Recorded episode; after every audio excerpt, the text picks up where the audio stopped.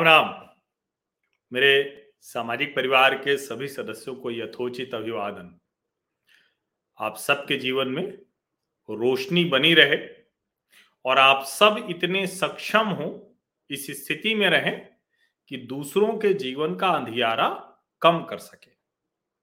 या अगर कम नहीं कर सकते हैं तो एक चीज़ तो तय कीजिए कि किसी भी स्थिति में किसी के जीवन में अंधियारा करेंगे नहीं। इतना तो मुझे अपने सामाजिक परिवार के सभी सदस्यों से आज आश्वासन चाहिए, भरोसा चाहिए और मुझे ये भरोसा है कि ये मुझे मिलेगा ही मिलेगा।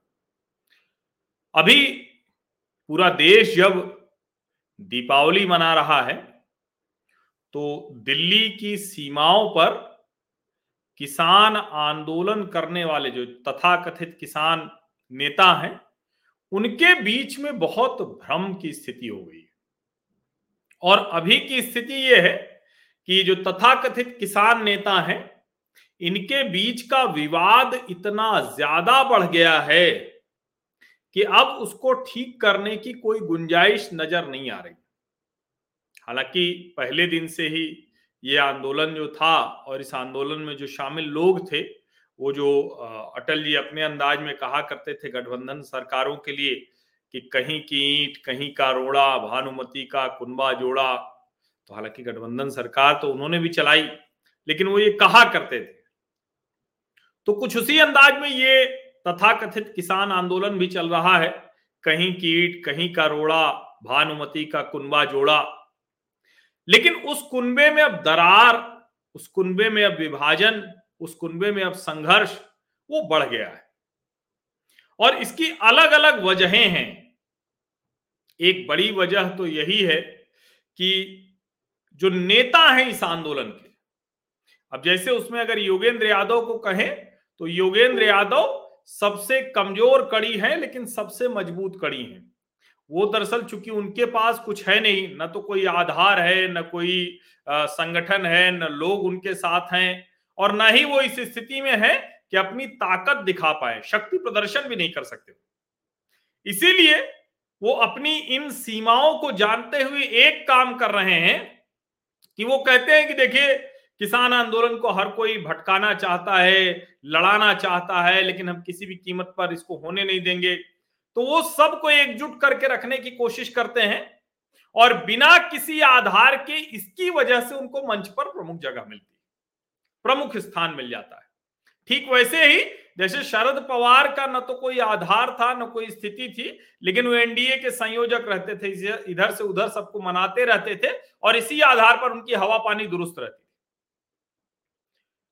गुरनाम सिंह जैसे नेता हैं, जो, जिसको हम कहते हैं ना कि जो ऐसे नेताओं में शामिल हैं, गुरनाम सिंह चढ़ूनी, जिनके पास एक बहुत डेडिकेटेड कैडर है, बहुत डेडिकेटेड। और उनकी जो लड़ाई है, वो लड़ाई राजनीतिक ज़्यादा है। भारतीय किसान यूनियन हरियाणा के वो प्रेसिडेंट हैं। और सबसे उग्र आंदोलन उन्होंने ही शुरू किया। चढ़ूनी ने ही वो जहाँ भारतीय जनता पार्टी के नेता मंत्री या जननायक जनता पार्टी के नेता मंत्री जाते थे, वहाँ उन्होंने अराजकता, हंगामा वो सब किया। और उनको लगता है कि आज नहीं तो कल वो एक पॉलिटिकल फोर्स बन सकते हैं। इसलिए उस इच्छा से, उस कहें कि महत्वाकांक्षा से वो आंदोलन को इस तरह से लेके चलना चाह रहे हैं कि हरियाणा में उनकी एक ताकत बने, इज़्ज़त बची रह जाए। दर्शन पाल है। अच्छा कम्युनिस्ट नेताओं नेताओं का संकट ये है कि ये बेचारे कहीं कोई जनप्रतिनिधि तो बन नहीं पाते, जीत नहीं पाते। ऊपर से इनके जो राज्य रहे, पश्चिम बंगाल और त्रिपुरा, वहाँ से भी ये पूरी तरह साफ़ हो गए। अब केरल से तो वैसे ही पेट नहीं भर रहा है कम्युनिस्ट नेताओं का, जो बड़े कम्युनिस्ट नेता हैं, जो मुख्य धारा के कम्युनिस्ट नेता हैं।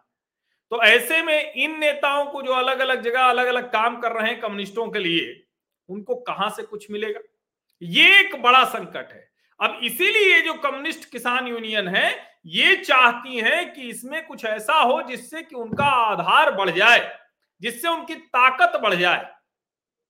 इसी में राकेश टिकैत भी हैं, और राकेश टिकैत का तो अलग ही खेल है। राकेश टिकैत एकदम किसी से भी मुजफ्फरनगर में जाकर पूछ लीजिए, सिसौली गाँव में जाकर पूछ लीजिए तो वो बताएगा कि राकेश टिकैत तो भारतीय जनता पार्टी का आदमी। और यहाँ तक कि लोग ये कहते हैं कि जो लखीमपुर खीरी कांड में हुआ, और शायद यही वजह है कि उनके बीच का विवाद, उनके बीच का संघर्ष, उनके बीच की कटुता बढ़ती जा रही है, अकेले लूट लिया। पूरा का पूरा लखीमपुर खीरी में ठीक है, अब चाहे जो बयानबाजी करें, लेकिन जब सचमुच आंदोलन हो सकता था, जब सरकार भी कुछ करने की स्थिति में न होती तो राकेश टिकैत ने योगी आदित्यनाथ की सरकार से अंदर खाने समझौता कर लिया और मान गए। बहुत बड़ी बात थी। और इसको लेकर जो किसान नेता है, वो ये कह रहे हैं कि देखिए, हम तो पहले दिन से कह रहे थे, ये आदमी इन कृषि कानूनों के खिलाफ नहीं आया। जब पंजाब से सिंगू टिकरी बॉर्डर पर आकर लोग जम गए तो दो दिन बाद ये भी आकर गाजीपुर पर जम गया। किसान आंदोलन में ये भी लोग कह रहे हैं कि राकेश टिकैत न तो भीड़ ला पाते हैं, न इनके गाजीपुर पर कोई इतने लोग जमा है।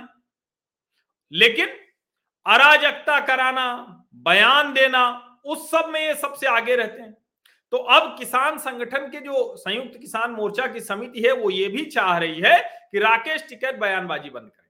और अभी ताज़ा नाराज़गी उनके इस बयान से है, जिसमें उन्होंने कहा है कि 26 नवंबर आर या पार। अब 26 नवंबर आर या पार राकेश टिकैत क्यों कह रहे हैं, ये मैं आपको बताऊँगा अभी। बड़ी महत्वपूर्ण रोचक जानकारी मुझे मिली और ये रोचक जानकारी ऐसी है कि आप सुनेंगे तो आपको लगेगा, क्या ऐसा भी हो सकता है क्या? तो राकेश टिकैत को भाजपा का एजेंट, राकेश टिकैत भाजपा के लिए काम करते हैं, ये सब कहते रहे। ये बाकायदा किसान नेता भी कहते हैं। लेकिन चूँकि जब उनको, जब उन्होंने, दोनों भाइयों ने तय कर लिया था, नरेश टिकैत और राकेश टिकैत ने 26 जनवरी के बाद, कि अब तो हम यहाँ से उठ जाएँगे, खत्म कर देंगे उसके बाद जिस तरह से वो लौटे तो सबको लगता है किसान संगठन के नेताओं को चलो ठीक है भाई, इसी बहाने जाट पश्चिमी उत्तर प्रदेश का जुड़ेगा, यूपी में हम कुछ डेंट कर पाएँगे। लेकिन अब ये 26 नवंबर को आर या पार कह देना, ये संयुक्त किसान मोर्चा के नेताओं को परेशान कर रहा है। और दबी ज़ुबान में हर नेता ये कहना शुरू कर चुका है कि दरअसल उत्तर प्रदेश में योगी आदित्यनाथ के साथ, भारतीय जनता पार्टी के साथ कोई तो अंडरस्टैंडिंग हो गई राकेश टिकैत की, जिससे चाहते हैं कि जो कुछ भी होना है 26 नवंबर की, दिसंबर की, कुछ ऐसी चीज़ें हो जाए जिससे दिसंबर तक सारी अराजकता होके सब कुछ होके और खत्म हो जाए। ये बड़ा चौंकाने वाला तथ्य है। अब आप कहेंगे कि ये कहाँ से आया? तो ये बताना तो संभव भी नहीं है। क्योंकि ऐसी खबरों के बारे में बताया नहीं जा सकता और बताना चाहिए भी नहीं। लेकिन ये बात बहुत गंभीरता से चल रही है कि राकेश टिकैत ने उत्तर प्रदेश में योगी आदित्यनाथ सरकार से कुछ समझौता किया। समझौता क्यों किया? क्योंकि इसमें उंगली खुद राकेश टिकैत की भी दबी दबी हुई है। सबसे पहली बात तो राकेश टिकैत को पता है कि उनके पास इतनी ताकत नहीं है।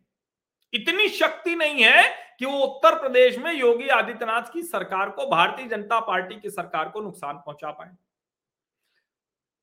अखिलेश यादव और जयंत चौधरी का गठजोड़ होगा तो उसमें राकेश टिकैत कुछ ऐड करने की स्थिति में नहीं है। नंबर एक। नंबर दो ये कि राकेश टिकैत के जो, जिसको कहते हैं कि जो शुभचिंतक हैं, जो लोग हैं, और भारतीय जनता पार्टी की सरकार में उनको जो लाभ मिलता रहा वो सब पूरी तरह से अब मुश्किल में पड़ता दिख रहा है।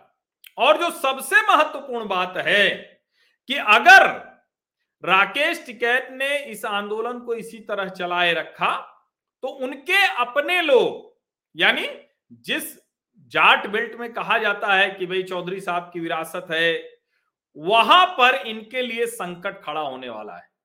और राकेश टिकैत की भारतीय किसान यूनियन के भीतर कुछ लोग जो हैं, वो और एक रोचक बात कहते हैं। वो कहते हैं कि चाहे जो हो जाए, राकेश टिकैत और नरेश टिकैत कभी नहीं चाहेंगे कि जयंत चौधरी मज़बूत हो। कभी नहीं चाहेंगे।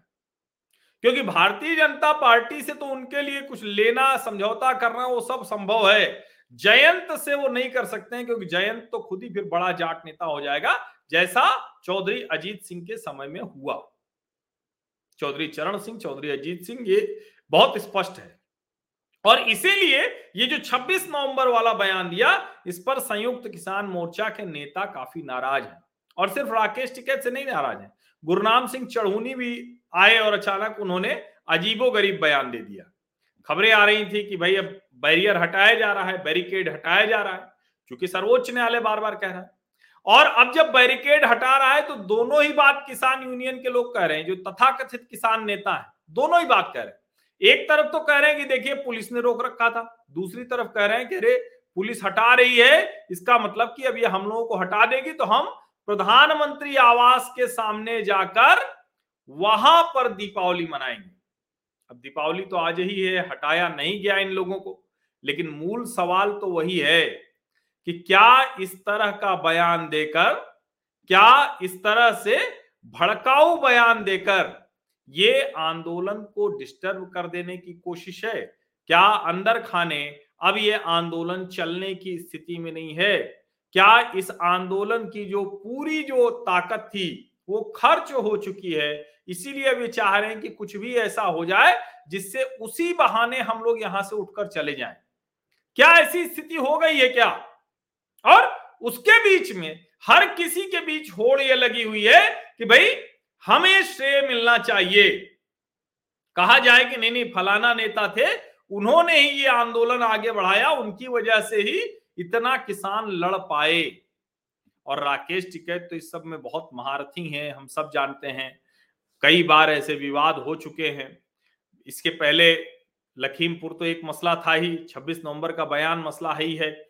26 जनवरी के बाद भी जिस तरह से उन्होंने कहा कि ये तो अलग लोग हैं तो एक तरह से उन्होंने इनडायरेक्टली कह दिया कि ये तो पंजाब से आए हुए लोग हैं, हम लोगों ने तो कुछ किया नहीं। इस तरह से वो कहते दिखे। बक्कल उतार लेंगे, पुलिस के ऊपर वो भी भड़काऊ बयान उन्होंने ही दिया था। और बयान सारे देते हैं, लेकिन कहीं वो रहते नहीं है आगे।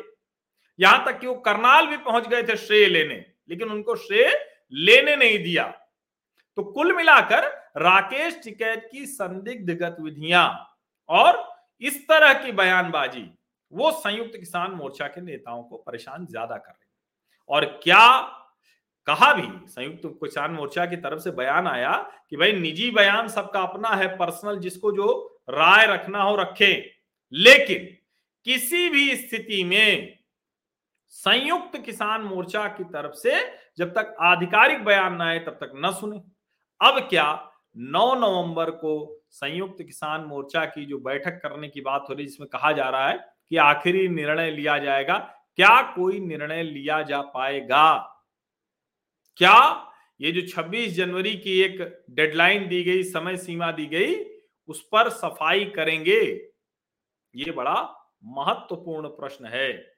और क्या उस दिन विवाद ज़्यादा बढ़ने की गुंजाइश भी दिख रही क्या? क्योंकि ये भी आशंका है कि हो सकता है कि 9 नवंबर को ये जो तथाकथित किसान नेता हैं, इनके बीच में बड़ा संघर्ष हो। उसकी ज़मीन अभी से बन रही है और बहुत स्पष्ट तौर पर दिख रहा है अलग अलग आप खबरें भी देखेंगे तो उससे बहुत साफ़ साफ़ नज़र आ रहा है कि किस तरह से संयुक्त किसान नेताओं के बीच में संघर्ष बढ़ गया है, विभाजन बढ़ा है एक दूसरे को कमज़ोर करने की, पटकने की कोशिश करने में लगे हुए हैं। अब ये पटकनी देने की जो एक दूसरे कोशिश है, इसका तथाकथित किसान आंदोलन पर क्या असर होगा, ये देखने वाली बात होगी।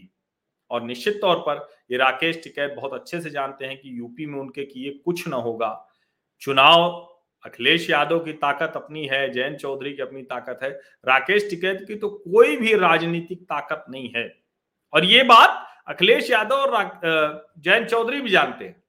इसीलिए वो चाहते हैं कि हम दोनों के बीच में समझौता हो जाएगा तो कोई दिक्कत नहीं, वो ठीक कर लेंगे उसको। और राकेश टिकैत को अपनी खुद की स्थिति खराब होती दिख रही है।